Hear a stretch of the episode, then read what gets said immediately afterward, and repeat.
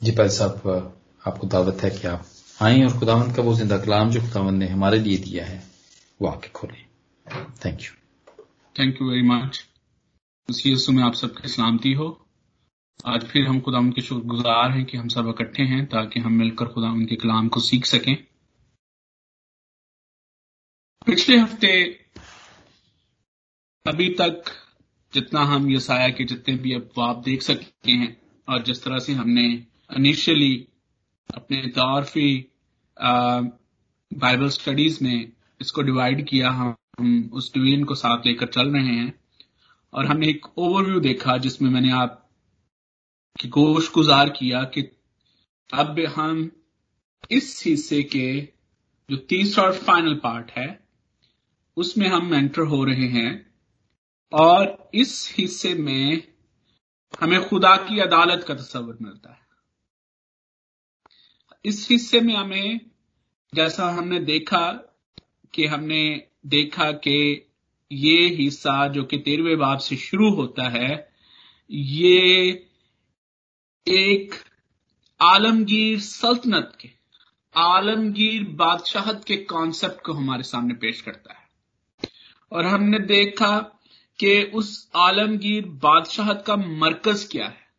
और हमने देखा कि उस आलमगीर बादशाहत में किस किस को जो है वो दाखला मिलेगा। और हमने देखा कि उस आलमगीर बादशाहत में दाखिल होने का इंतज़ाम कैसे हुआ है। और फिर हम इस हिस्से में देखते हैं कि उस आलमगीर बादशाहत का स्ट्रक्चर जो है वो कैसे एग्जिस्ट करता है। और खास तौर पर मुस्तकबिल के हवाले से। इस हिस्से में ये जो पहला बाब है, चौबीसवां बाब, ये बड़ा ही अहम बाब है। और क्योंकि ये बड़ा अहम बाब है, इसलिए इसकी रूह को समझना हमारे लिए बेहद अहम है। ताकि जब हम अगले तीन अबवाब को देखते हैं तो हमें उस मेन थीम लाइन का पता हो जो हम लेकर यहाँ पर चल रहे हैं। और जिस तरह से मैंने कल पिछले हफ़्ते अर्ज़ किया कि यहाँ पर दो शहरों को आमने सामने पेश किया गया। एक शहर और ये शहर मैंने बताया कि दो तरह के लोगों की अक्सी करते हैं, दो तरह की दुनियाओं की अक्सी करते हैं। और हमने देखा कि एक शहर जो है, वो उसकी तबाही और बर्बादी को पेश किया गया है, और फिर जो दूसरा शहर है, उस शहर की जो है, वो इकबालमंदी और सरफराजी को पेश किया गया है, उसकी सेटिस्फेक्शन को पेश किया गया है। और जब हम चौबीसवें बाप को देखते हैं चौबीसवें बाप को पढ़ते हैं तो यहाँ पर हमें एक वाजे ख्याल नज़र आता है। एक वाजे तस्वीर कशी नज़र आती है कि ये किस किस तरह से वकू पजीर होगा। इसीलिए अक्सर मुफसरीन चौबीसवें बाब को आ, ये भी कहते हैं कि ये इपोक्लिप अपोक्लिप माफ़ कीजिएगा मुझे। अपोक्लिप्स को जो है, वो पेश करता है। इपोक्लिप्स यानी आखरत को पेश करता है। और आखरत में जो इवेंट्स होने वाले हैं, ये उसके बारे में हमारी रहनुमाई करता है।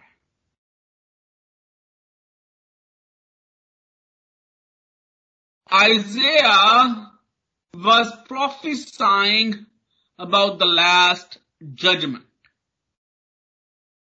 और अगर हम इस पूरे चक्र को देखें तो it's all about judgment it's all about God's judgment अब इसमें दो तरह, उलमा की दो राय मौजूद है एक तरफ़ वो उलमा है, वो मुफसरीन है, जो कि ये कहते हैं कि it's about apocalypse it's about last judgment जिस तरह से खुदा इस ज़मीन का आखिर करेगा, जिस तरह से खुदा इस ज़मीन की अदालत करेगा, ये बाब उसकी तरफ़ हमारी निशानदही करता है और दूसरी तरफ़ मुफसरीन हैं, जिसमें जॉन कैलवन जैसे लोग शामिल हैं। वो ये कहते हैं कि नहीं it's not about final judgment it's not about last judgment it's about judgment लेकिन ये जजमेंट जो है, इसका ताल्लुक पीछे जो बाब हमने देखे हैं, जो पढ़े हैं, इन इसका ताल्लुक उनसे? और वो कहता है कि जिन जिन नेशंस को, जिन जिन अकवाम का ज़िक्र हम बारे नबूत में देखने हैं, जो जो जिन जिन अकवाम में ने, जिन जिन लोगों ने खुदामंद के लोगों के साथ खुदामंद के कलाम के साथ, खुदा की शरीयत के साथ, खुदा के नाम के साथ बगावत की, उससे अदावत रखी, ये उन लोगों की जजमेंट का ज़िक्र और जो यहाँ पे टर्मिनोलॉजी इस्तेमाल हुई है, इसके बारे में भी मुख्तलिफ़ मुफसरीन जो है, वो मुख्तलिफ़ राय रखते हैं। जैसे जॉन कैलविन का ये मानना है कि जो लफ्ज यहाँ पर, ज़मीन का लफ्ज इस्तेमाल हुआ है, ये उन नेशंस और उन उन अकवाम के बारे में यानी दो हिस्सों में तकसीम करता है वो। वो ये कहता है कि ये जो दुनिया का लफ्ज यहाँ पर इस्तेमाल हुआ है, ज़मीन का लफ्ज यहाँ पर इस्तेमाल हुआ है, ये उस दुनिया को पेश करता है जो कि उस वक्त की दुनिया थी, जो कि खुदा खुदा के लोगों के खिलाफ थी, जो कि खुदा के, की शरीयत के के खिलाफ थी। ये उस दुनिया का ज़िक्र, उस ज़मीन का ज़िक्र यहाँ पर मौजूद है। और फिर जो इस बात पर मुतफिक हैं कि ये आखिरी अदालत एपोकलिप्स को जो है, ये पेश करता है, ये ये चैप्टर वो ये कहते हैं कि नहीं, ये पूरी दुनिया की अदालत की को पेश करता है।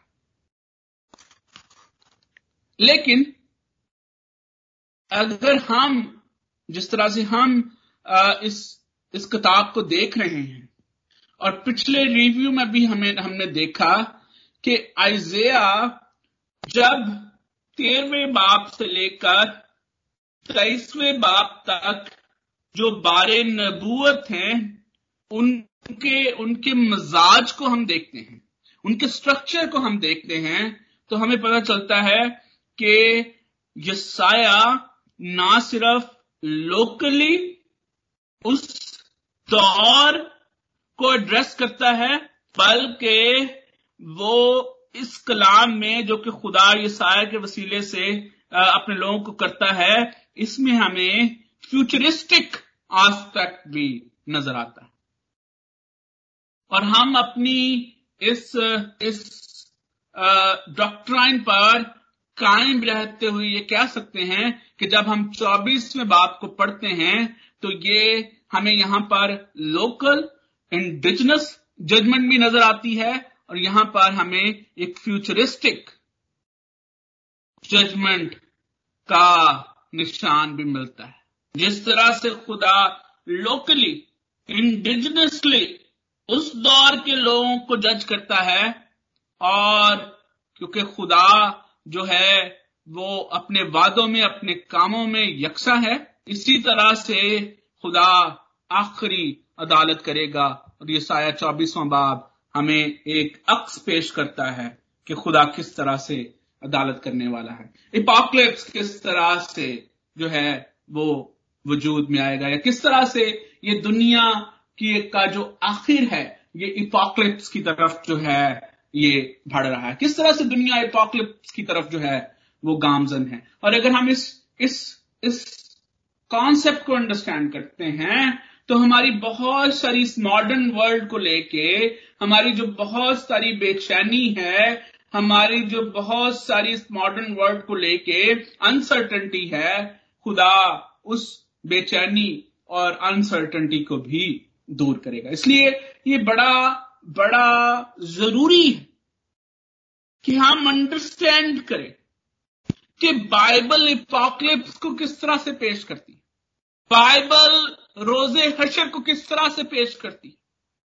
बाइबल उस दिन को किस तरह से पेश करती है? जिस दिन के बारे में बार बार खुदाम का कलाम करते उस दिन आखिरी दिन उस रोज। इस इस आ, बात को अंडरस्टैंड करना बहुत ज़रूरी है। खुदा उनका कलाम हमें उस तरफ़ किस तरह से लेके जाता है ये अंडरस्टैंड करना बहुत ज़रूरी है। एक हकीकत जो कि यहाँ पर समझने की ज़रूरत है। ये बाब पॉकलिप्स के बारे में है जजमेंट के बारे में है, और हमें यहाँ पर लोकल जजमेंट का भी कॉन्सेप्ट मिलता है फ्यूचर फ्यूचरिस्टिक जजमेंट का भी कॉन्सेप्ट मिलता है। लेकिन एक खूबसूरत हकीकत जो कि यहाँ पर रूशनास होती जिससे हम हम हम हम जिसको देखते हैं, वो ये है कि खुदा लोगों को ये बताता है कि दुनिया के लिए खुदा के जो मंसूबे हैं, खुदा के लोगों की हसीयत इन मंसूबों में मरकजी है। खुदा अपने मंसूबों में, अपने लोगों को मरकजी हसीयत देता है। और ये एक ईमानदार के लिए, एक बाइबल बिलीवर के लिए सबसे ईमान अफसू और सबसे रूपरवर बात।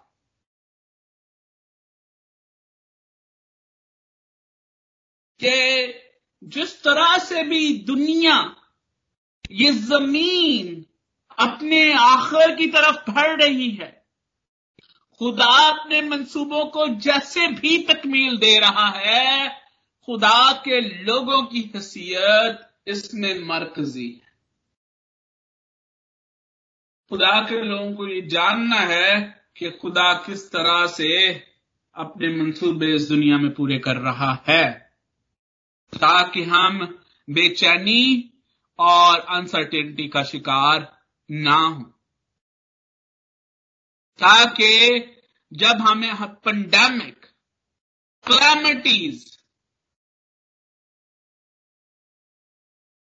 नेचुरल और मैन मेड डिजास्टर्स हिट करते हैं तो खुदा के लोगों को इस, इस बात की यकीन दहानी हो कि खुदा किस तरह से अपने मंसूबे पूरे कर रहा है और हमारी हैसियत उन मंसूबों में क्या है?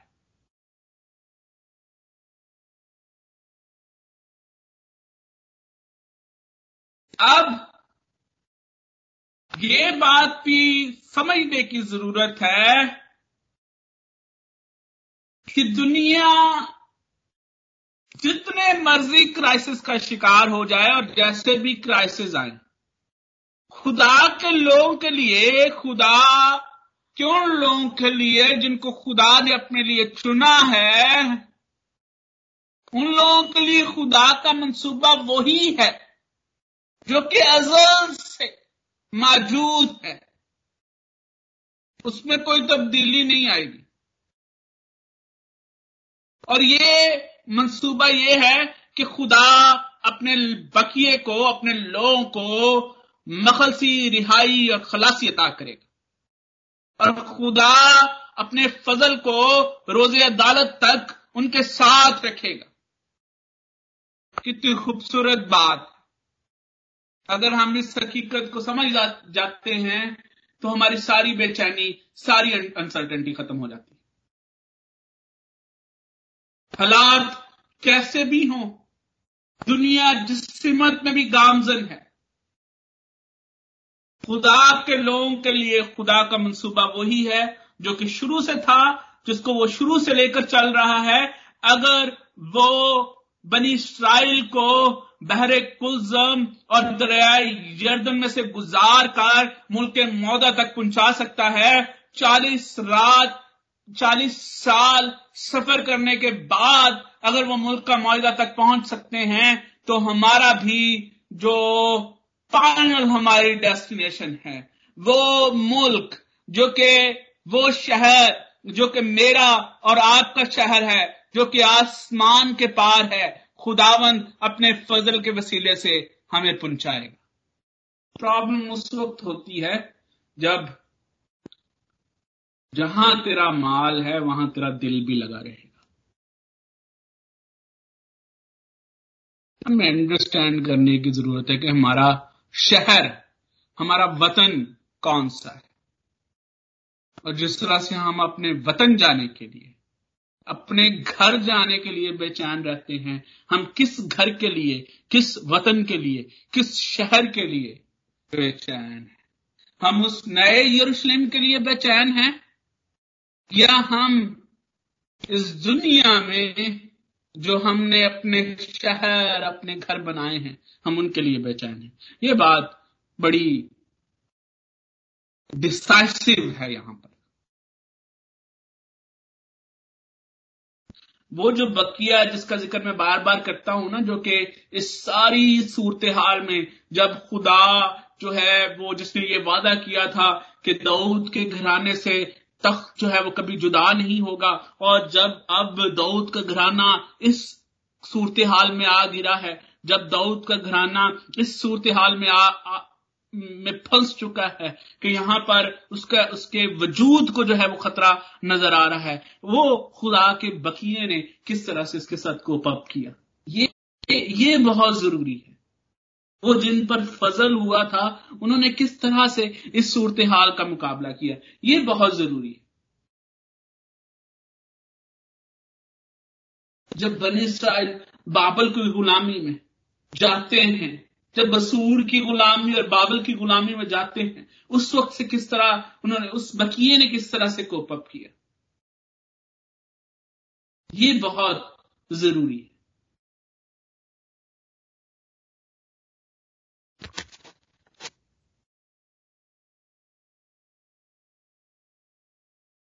जब हम सातवीं से बारहवीं आयत पढ़ते हैं तो वहाँ पर वाजे है कि जब दुनिया के गीत खामोश हो जाते हैं तो खुदा के लोग ऐसी सूरत हाल में भी, उसका बकिया ऐसी सूरत हाल में भी, खुदा के कामों और उसके मंसूबों के लिए उसके गीत गाते हैं।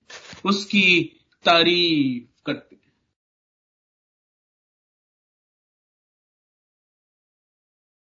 खुदावंद उनसे खुश है जो उसमें मसरूर रहते हैं, जो उसके कामों और उसके मंसूबों में मसरूर रहते हैं, जो बदलती हुई दुनिया के साथ जिनकी फिक्रें, जिनकी बेचैनियाँ, जिनकी, जिनके, जिनकी अनसर्टनटी ज़्यादा नहीं होती।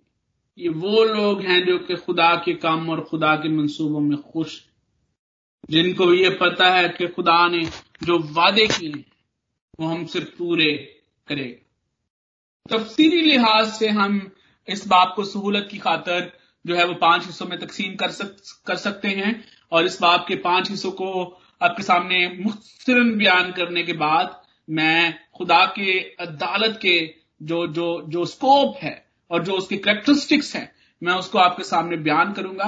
अगर आज वक्त ना मिला, वक्त की कमी की वजह से तो हम इसको अगले अगले हफ़्ते इसको देखेंगे। जो पहली तीन आयात हैं, इसमें हमें ज़मीन की बर्बादी और तबाही का ज़िक्र मिलता है। और ज़मीन की बर्बादी और तबाही जो है ये डिवाइन एक्शन के वसीले इसके नतीजे में आ, सामने आती है। यानी ज़मीन अपनी बर्बादी की तरफ़ अपनी तबाही की तरफ़ जा रही है and it doesn't mean God is not aware of it being a sovereign God being a omniscient Kaleem कुल होते हुए वो इस अमर से बाखूबी अदा। है we need we don't need to tell him what's going on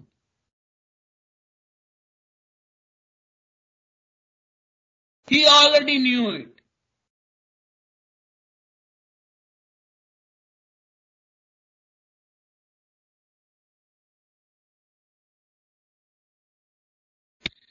I I, uh, I saw a very beautiful picture on a Facebook in a previous week.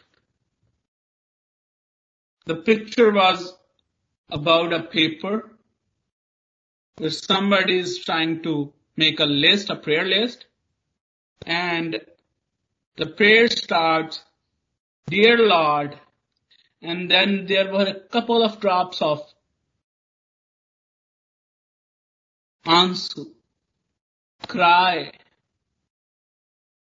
and then it ends with Amen by saying that you already know everything. What a beautiful faith.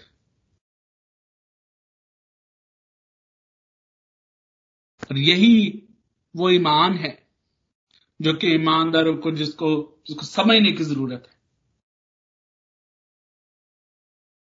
जब हम चौथी से छठी आयत को देखते हैं, आयात को देखते हैं तो वहाँ पर ज़मीन के लानती होने का ज़िक्र है। और हम इस कॉन्सेप्ट को बड़े अच्छे तरीके से जानते हैं कि ज़मीन लानती कब कब हुई, कब करार पर गुनाह और खुदा की मर्ज़ी के खिलाफ जब लोग ज़िंदगी बसर करते हैं तो ज़मीन इस बात से लानती करार पाती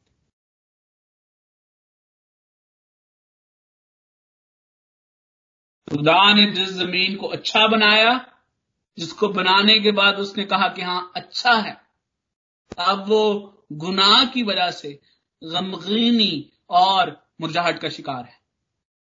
और इसीलिए पालूस इसको इस तरह से पेश करता है कि मखलूकत, यानी वो चीज़ें जिनको जिनको खुदा ने तकलीफ़ किया है, वो भी गुनाह के असर की वजह से कराती हैं और उस दिन को देखने की मुंतजर है। जब ये लानत जो है ये परमानेंटली ज़मीन और इन मखलूक से दूर की जाएगी।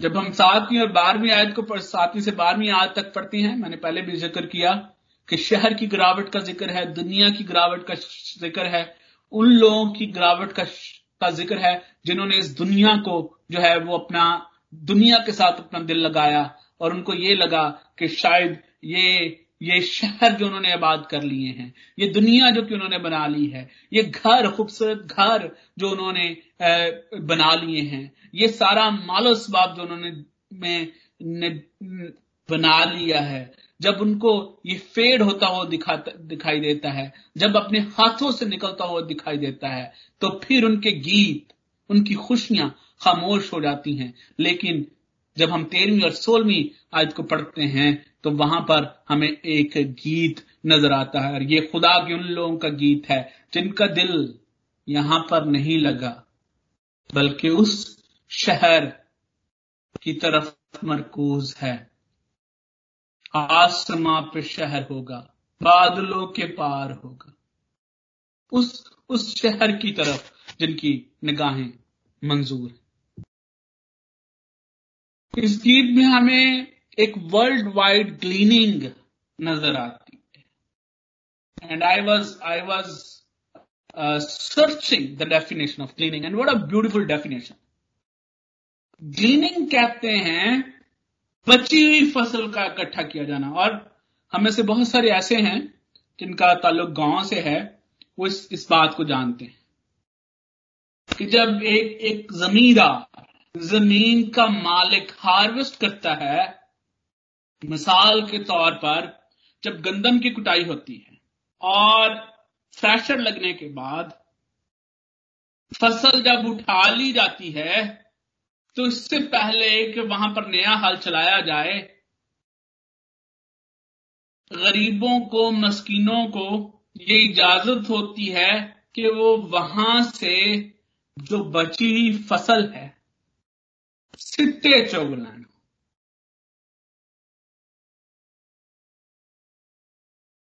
और यही कॉन्सेप्ट है जो कि हमें यहाँ पर नज़र आता है। वर्ल्ड वाइड क्लीनिंग खुदा अपने बकिए को, अपने लोगों को पूरी दुनिया से इकट्ठा करता है। जिस तरह से हमने पिछले हफ़्ते देखा कि किस तरह से आलमगीर बादशाहत का तस्वर जो है, वो लोकली जो है, वो निकल कर ग्लोबली हो जाता है। जो कि इसराइल की बाउंड्री से निकलता है और ज़मीन की इंतहा तक पहुँच जाता है। वो अब्दियत कबाब सलामती का शहजादा, जो कि उस आलमगीर बादशाह का बादशाह है, शहजादा है, वो एक ग्लोबल किंगडम का तस्वर पेश करता है और उस ग्लोबल किंगडम में बकिया सारी जगह से बकिया जो है, वो शामिल है। सारी जगह से बुलाए जाने वाले लोग जो हैं, वो शामिल है।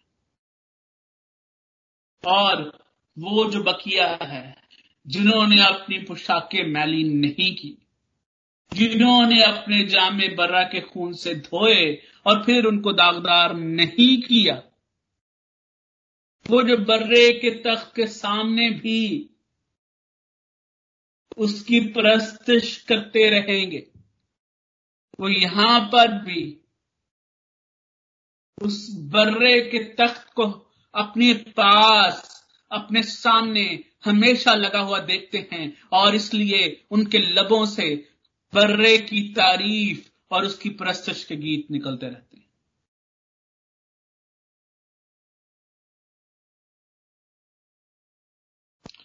मुझे खुदाम यसु मसीह ने जब एपॉक्लिप्स के बारे में बताया तो उसने कहा, खबरदार घबराना जाना।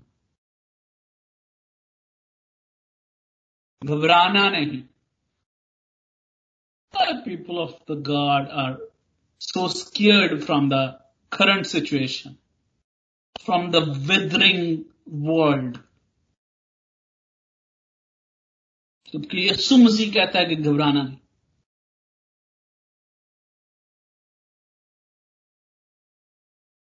Understand, my beloved, if you believe on apocalypse, if you believe on final judgment, गम का गुलाम हमें यह सिखाता है कि हालात इससे भी ज़्यादा बुरे होंगे। If you don't believe me go read Matthew chapter twenty four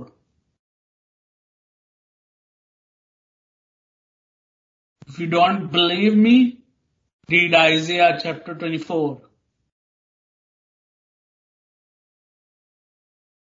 हमें बेचैन होने की ज़रूरत नहीं है।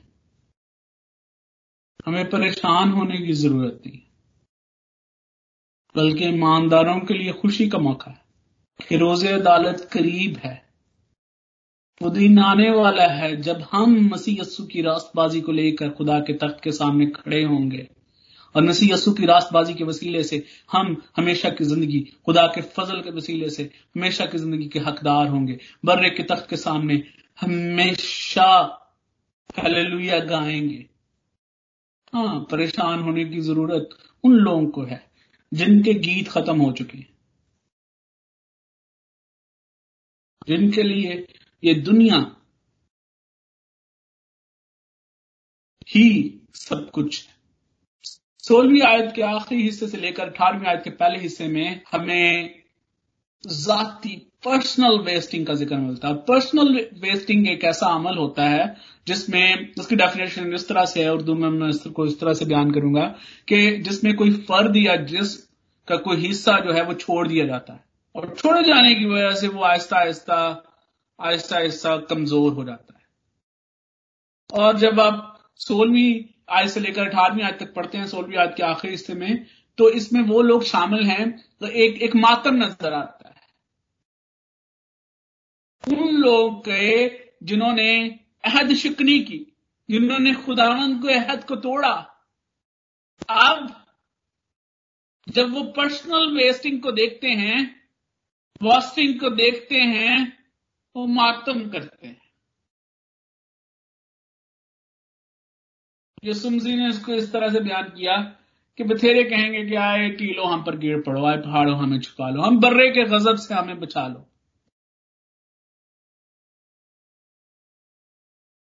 लेकिन खुदा के लोग बर्रे के गजब का इंतज़ार नहीं कर रहे। खुदा के लोग बड़े की फतह याबी का इंतज़ार कर रहे हैं। वो फतह याबी जो कि शैतान को फाइनल शिकस्त देने के बाद बर्रे को हासिल होगी और जिसमें खुदा के लोग बर्रे के साथ, उस अजली बर्रे के साथ होंगे। अठारहवीं आज से लेकर बीसवीं आज तक हमें अखलाकी और रूहानी तौर पर होने वाले नतज का ज़िक्र मिलता है। और जब आप आखिरी आयत को देखें तो अगर आप इसको पहली तीन आयात के साथ मिलकर पढ़ेंगे तो फिर आ, आपको सही जो है वो समझ आएगी कि खुदा ने ज़मीन की बर्बादी का हुक्म जो है वो किस लिए दिया? खुदा उनका कलाम तीसरे खुदा उनका कलाम ये फरमाता है, क्यों खुदा ने ये फरमाया? तो फिर जब आप अठारहवीं से बीसवीं आयत में देखते हैं तो आपको पता चलता है कि why God is taking that action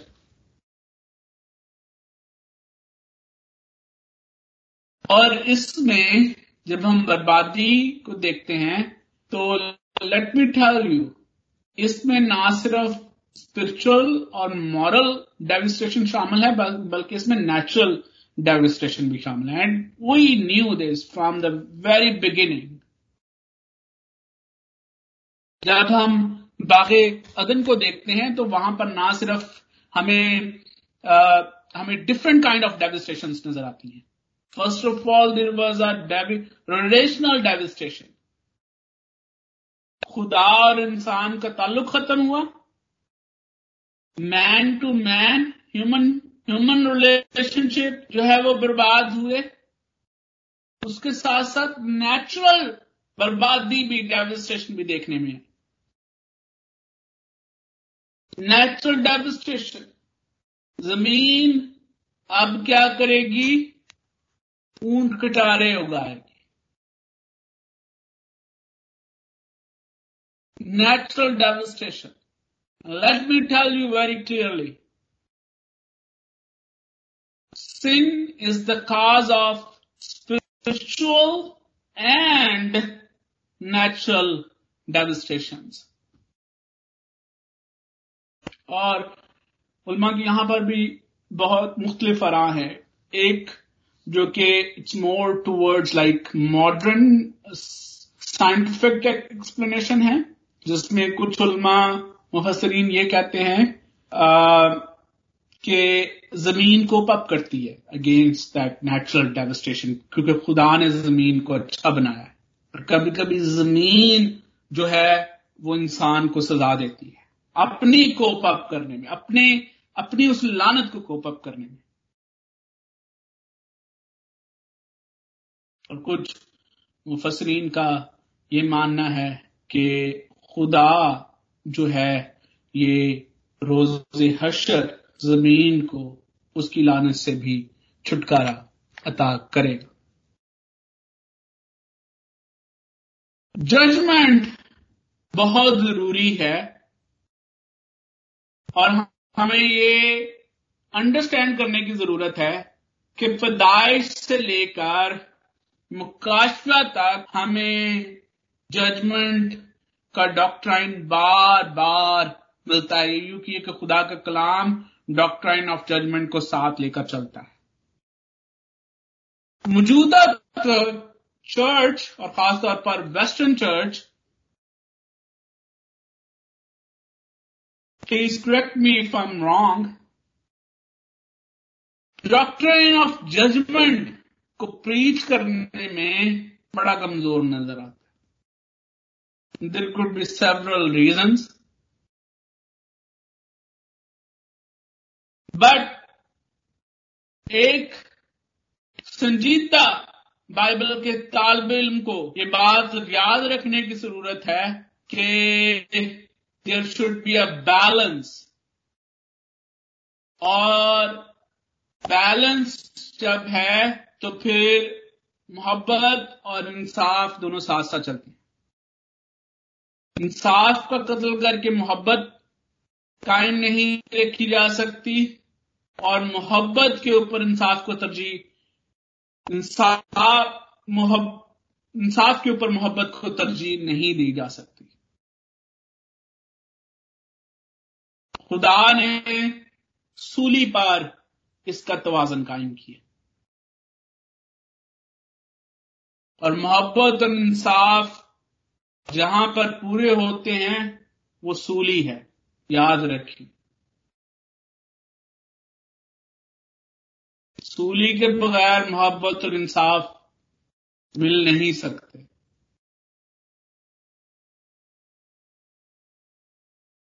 दूसरी मिसअंडरस्टैंडिंग जो कि डॉक्ट्राइन ऑफ़ पहली, हमें कम सुनने में सुनने को मिलता है जजमेंट के बारे में। और दूसरी मिसअंडरस्टैंडिंग जिसका मैं यहाँ पर ज़िक्र करूँगा और फिर हम वेट करेंगे जजमेंट के बारे में और जानने के लिए अपने अगले सेशन में। वो ये है कि लोगों को ये बात अंडरस्टैंड करने की ज़रूरत है। जैसे मैंने किए ये आपके सामने अर्ज़ किया कि इंसाफ के ऊपर मोहब्बत को तरजीह नहीं है। हम सबको रोज़े हशर खुदा की अदालत के सामने खड़ा होना पड़ेगा।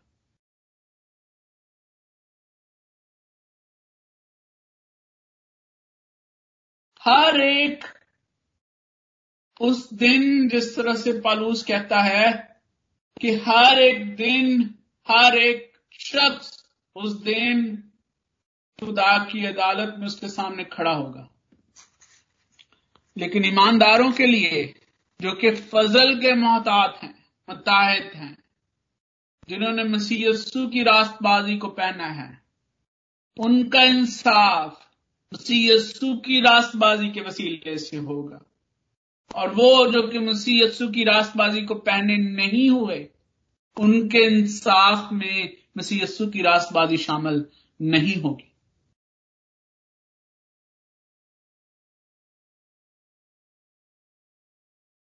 जब हम इंसाफ की बात करते हैं तो फिर हमें गुनाह सिन और उसकी शिद्दत को भी जानने की ज़रूरत है। उसके असरात को भी जानने की ज़रूरत है।